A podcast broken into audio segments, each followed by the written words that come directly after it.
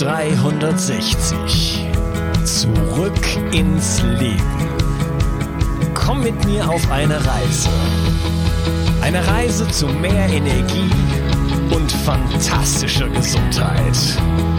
Ich möchte dir das Wissen und den Mut vermitteln, den ich gebraucht hätte, als ich ganz unten war. Dabei will ich dir helfen, wieder richtig in deine Energie zu kommen. Zurück ins Leben. Der Darm ist die Wiege der Gesundheit. Ich weise immer wieder darauf hin, dass es aus meiner Perspektive notwendig ist, sich kontinuierlich um die Gesundheit des Darms zu kümmern. Die Bakterien in deinem Darm bilden den Großteil deines Immunsystems, produzieren Vitamine, Neurotransmitter wie Serotonin und Melatonin und sorgen damit auch für dein Wohlgefühl und innere Ausgeglichenheit. Guard von Brain Effect enthält 13 Milliarden lebende Bakterienkulturen, die dir helfen, deine Darmflora aufzubauen. So bekommst du Blähungen, Bauchschmerzen und Verdauungsprobleme in den Griff.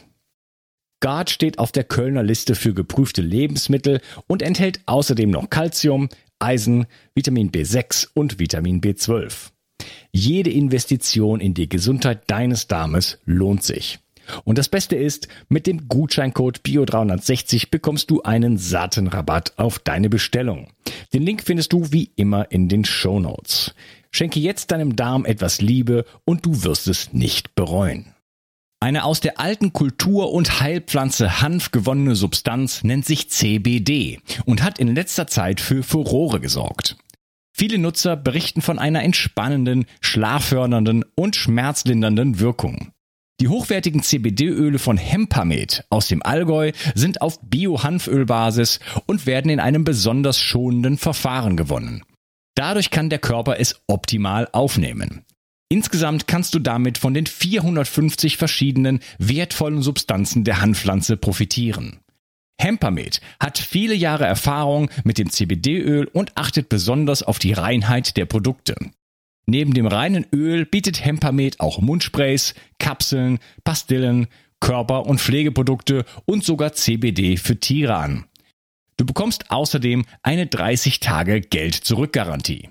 Und das Beste ist, mit dem Gutscheincode BIO360 bekommst du obendrein einen satten Rabatt. Den Link findest du wie immer in der Beschreibung, den Shownotes oder meinen Empfehlungen. Hallo und herzlich willkommen zu diesem Video. Mein Name ist Unkas Gemmiker und ich begrüße heute den Arzt und Umweltmediziner Peter Jenrich. Hallo Peter. Hallo Unkas. Schön, dass du hier bist und wir beide wollen uns über ein Thema unterhalten, ähm, das ja sehr, sehr wichtig ist, relativ unbekannt und äh, mich seit vieler seit viel, langer Zeit äh, die Menschen mich äh, bitten, sozusagen dieses Thema aufzunehmen. Und deswegen bin ich ganz besonders froh, dich hier jetzt zu haben und wir, dass wir über dieses Thema sprechen können. Es geht nämlich um äh, Gadolinium. Das ist ein Metall, was in MRT-Kontrastmitteln eingesetzt wird. Und äh, welche Folgen das hat, äh, darüber wollen wir heute sprechen. Bevor wir da losstarten, vielleicht kannst du dich mal kurz ein bisschen vorstellen. Du hast meinen Namen schon genannt, Peter Jenrich. Ich bin Facharzt für Allgemeinmedizin und Umweltmediziner. Ich bin seit 17 Jahren in eigener Praxis niedergelassen und mache schon vor meiner eigenen Niederlassung Chelartherapien. Ich habe schon sehr viel Erfahrung in diesem Bereich, habe auch schon verschiedene Kollegen ausgebildet, habe drei Bücher geschrieben, verschiedenste Fachartikel geschrieben. Ein Highlight meiner Öffentlichkeitsarbeit, wenn ich so sagen darf, war die Rede vom Sozialausschuss des Europarates im Jahr 2010 zur Toxizität von Metallbelastungen auf den Menschen in Europa. 2011 wurde dann eine Resolution verabschiedet, in der alle Mitgliedstaaten aufgefordert wurden, so viel Metallbelastungen wie möglich aus der Umwelt zu reduzieren.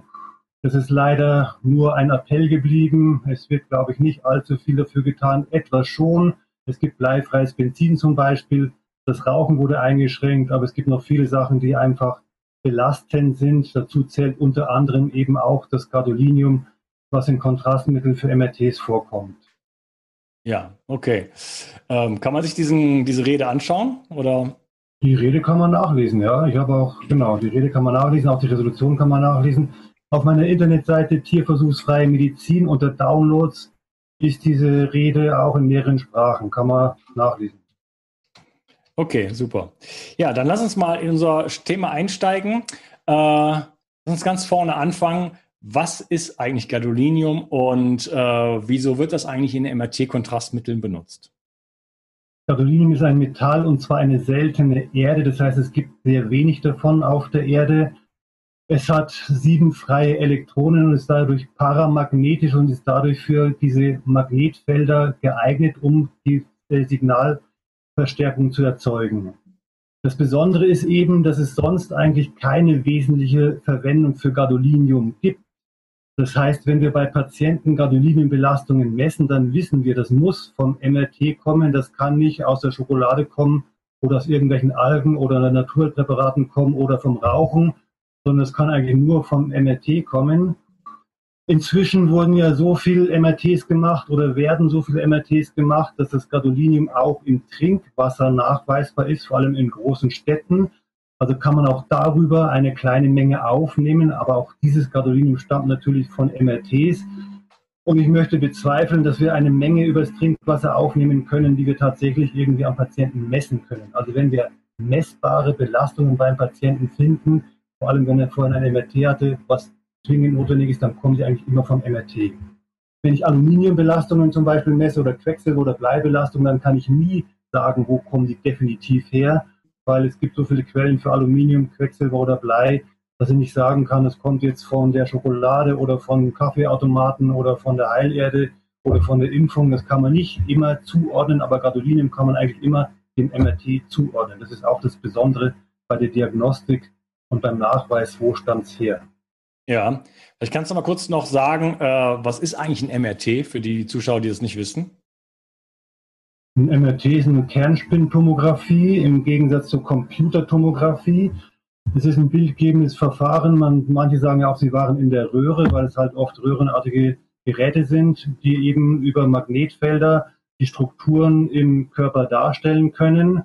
Es gibt inzwischen sehr gut und hochauflösende MRTs, wo man auch eigentlich wenig oder kaum noch Kontrastmittel braucht, vielleicht für spezielle, Fragestell spezielle Fragestellungen schon, aber vielleicht nicht für jede Fragestellung.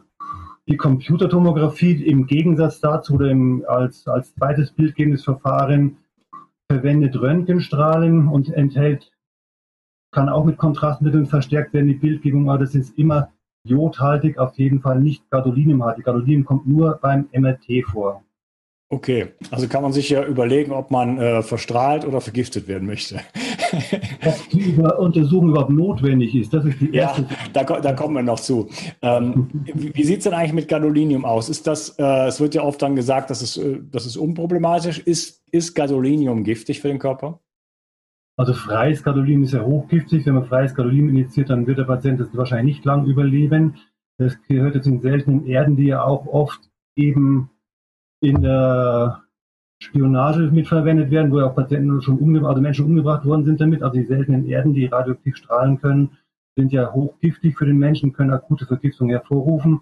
Deswegen wird das Gadolinium als Kontrastmittel ja auch nicht einfach als freies Ion gespritzt, sondern immer als in einem Komplex eingebunden. Es gibt sogenannte lineare Kontrastmittel oder auch makrozyklische Kontrastmittel im Gegensatz dazu. Die unterscheiden sich in der Bindung des Gadoliniums. Das lineare Kontrastmittel hat eine relativ leichte Bindung, da können mehr Ionen freigesetzt werden, wenn das Kontrastmittel im Körper ist und diese freien Ionen sind eben schädlich für den Körper. Deswegen gibt es ja auch eine deutliche Einschränkung. Seit 2018 wurden die linearen Kontrastmittel ja in Deutschland und auch in Europa weitgehend in der Zulassung eingeschränkt.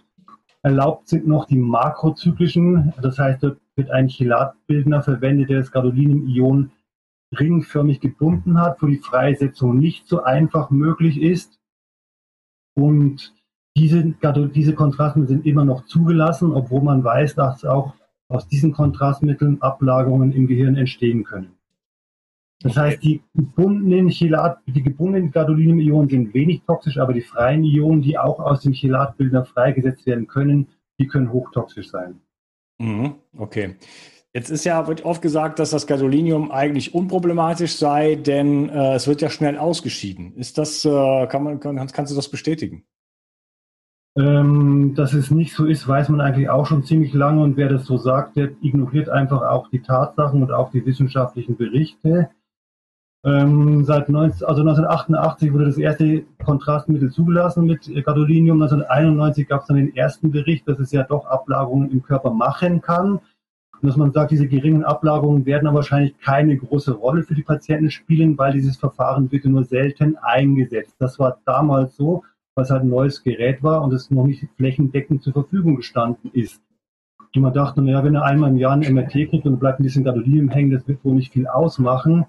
Inzwischen ist es so, dass man ja ohne Probleme in einer Woche drei MRTs kriegen kann und dann können Sie natürlich die Belastungen summieren. Ich möchte noch eine Frage an dich stellen, einmal in Spieß. Was denkst du denn, wie viele MRTs in Deutschland pro Stunde gemacht werden, wenn wir, ja, ich weiß schon, aber lass das wissen, eine spannende Frage. Wenn wir 40 Stunden Woche pro ähm, zugrunde legen, also 40 Stunden Arbeitswoche und 52 Wochen pro Jahr. Wie viel wird dann pro Stunde ungefähr MRTs? Ja, ich weiß schon, aber ich gebe da drei Zahlen zur Auswahl. Wie soll ich denn das umrechnen? 15? Also pro Jahr, kann man, nicht, kann man nicht sagen pro Jahr oder sowas? Nee, pro Stunde, weil die Zahl ist viel interessanter, weil dann kann man pro Stunde.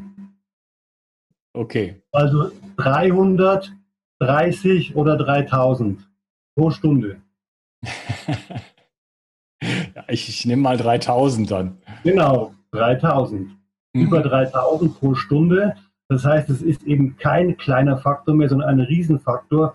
Und wenn wir hier kleine Belastungen im Körper zurückbehalten, und wir haben, es gibt ja Patienten, die haben, die haben schon 25 oder 30 MRTs bekommen, dann kann man sich ausrechnen, dass hier Belastungen entstehen, die eben Probleme für den Patienten machen können. Und man weiß es seit 1991. Seit dem 2016 ist auch zum Beispiel mal im Deutschen Ärzteblatt eine interessante Studie gewesen. Dort wurde gesagt, was passiert, wenn Schwangere in der Schwangerschaft ein kontrastmittelhaltiges Tee bekommen, was passiert mit den Kindern. Man hat gesagt, das ist Gadolinium, das auch aufs Kind übertragen werden kann und dass ungefähr bei sieben von 397 Schwangeren dann eine Totgeburt oder eine Fehlgeburt zustande kommt und dass die Kinder, die es überlebt haben, dann aber, wenn sie, wenn sie geboren worden sind, eine höhere Zahl an rheumatologischen Erkrankungen oder Hauterkrankungen haben. Also man weiß auch schon seit dieser Zeit, 2016, dass Gadolinium zum Beispiel auf Schwangere höchst schädlich sein, beziehungsweise auf die Kinder höchst schädlich sein kann. Aber es ist nicht verboten. Also man kann eine Schwangerschaft ohne Problem MRT machen. Das ist leider, finde ich, ein Faktor, wo man sagen sollte, das sollte eigentlich nur bei vitale Indikationen der Mutter, das heißt, wenn das Leben der Mutter davon abhängt, dann ist es vielleicht rechtfertigt, aber nicht für irgendeine Untersuchung, die jetzt nicht zwingend notwendig ist. Man soll sich gründlich überlegen, ob man dem ungeborenen Kind das Gadolinium schon zumutet. 2009, also nochmal sieben Jahre früher, gab es schon Untersuchungen an verstorbenen Patienten, wo man gesagt hat, dass Gadolinium in den Knochen abgelagert worden ist. Also man weiß seit elf Jahren, dass Gadolinium eben nicht nur in Spuren, sondern auch in größeren Mengen im Knochen abgelagert wird. Also ist auch das ein Fakt, wo man weiß, Gadolinium wird nicht sofort ausgeschieden, sondern es kann im Knochen abgelagert werden. Man hat damals gesagt, dass man aufgrund der Untersuchung, die man gemacht hat, davon ausgeht, dass das Gadolinium mindestens acht Jahre nach dem MRT im, im Körper verbleiben kann. Das ist halt eine Aussage, die kann man natürlich jetzt diskutieren, aber es ist auf jeden Fall ein Erkenntnis, dass man schon seit langem weiß, dass das Gadolinium eben nicht innerhalb von 20 Minuten oder zwei Stunden ausgeschieden worden, ausgeschieden wird.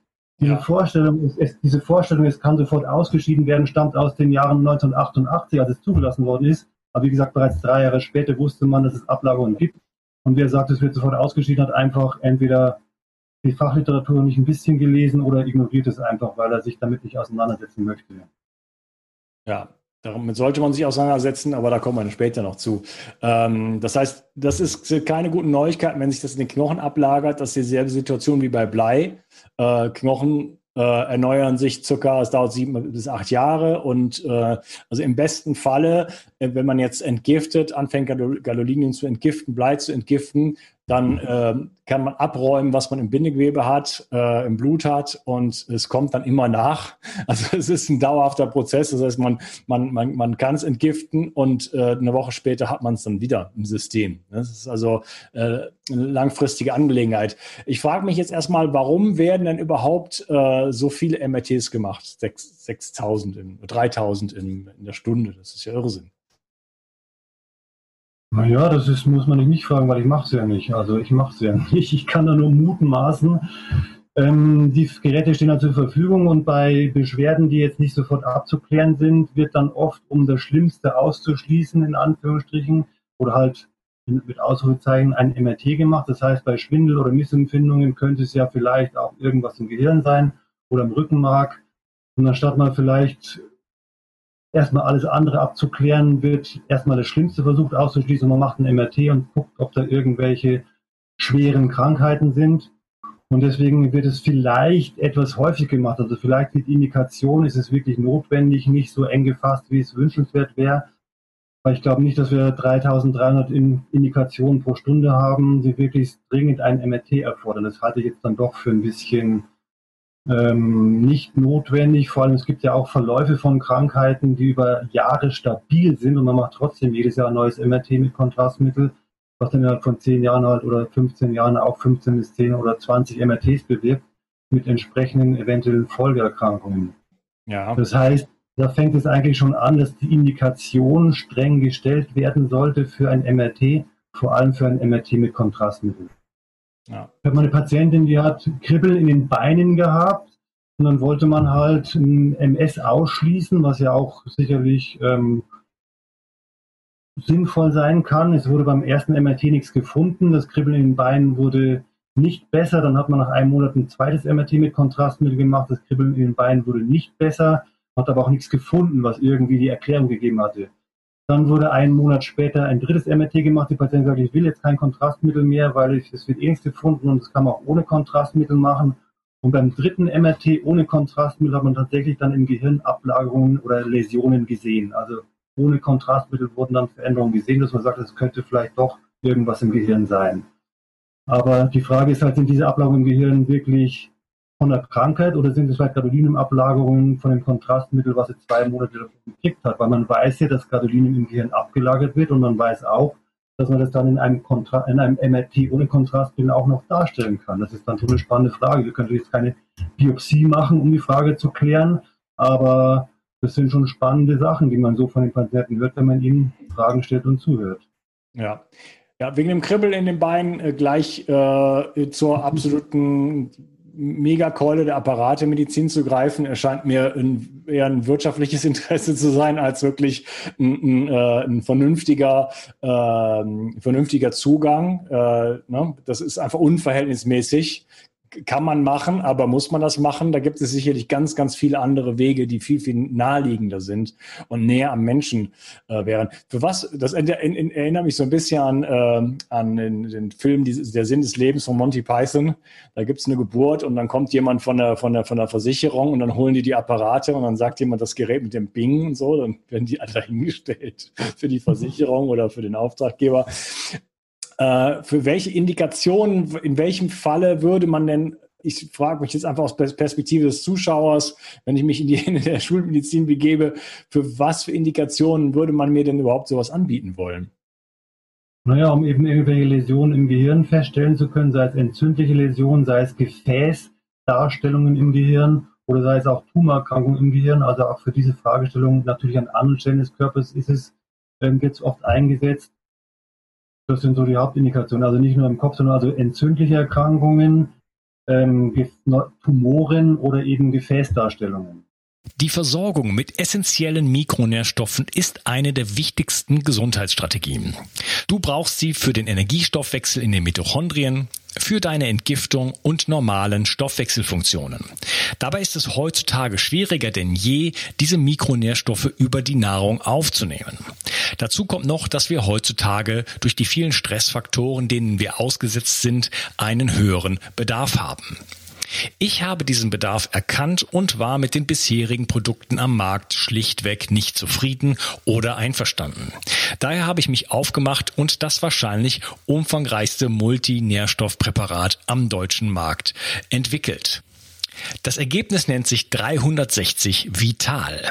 Und dieses Produkt enthält alle wichtigen Vitamine in der richtigen Form und Dosierung, zahlreiche wichtige Mineralstoffe, Pflanzen- und Heilpilzextrakte, Antioxidantien wie zum Beispiel Astaxanthin und Resveratrol, Coenzym Q10, 50 Milliarden darmaktive Bakterien und vieles mehr. Dabei habe ich natürlich auf die höchste Rohstoffqualität geachtet und darum enthält 360 Vital zum Beispiel keinerlei Zusatzstoffe. Das liegt alleine auch schon daran, dass gar nichts mehr in die Kapseln hineingepasst hätte. Mit 360 Vital bekommst du also eine Grundversorgung für deine Mitochondrien und aktivierst deine körpereigenen Entgiftungsfunktionen und deinen Stoffwechsel. Daher ist 360 Vital auch ein Grundelement in meinem Entgiftungsprotokoll richtig entgiften. Mit 360 Vital ersetzt du praktisch alle Nahrungsergänzungsmittel in deinem Schrank und bekommst alles in höchster Qualität und erleichterst damit dein Leben. Bio 360.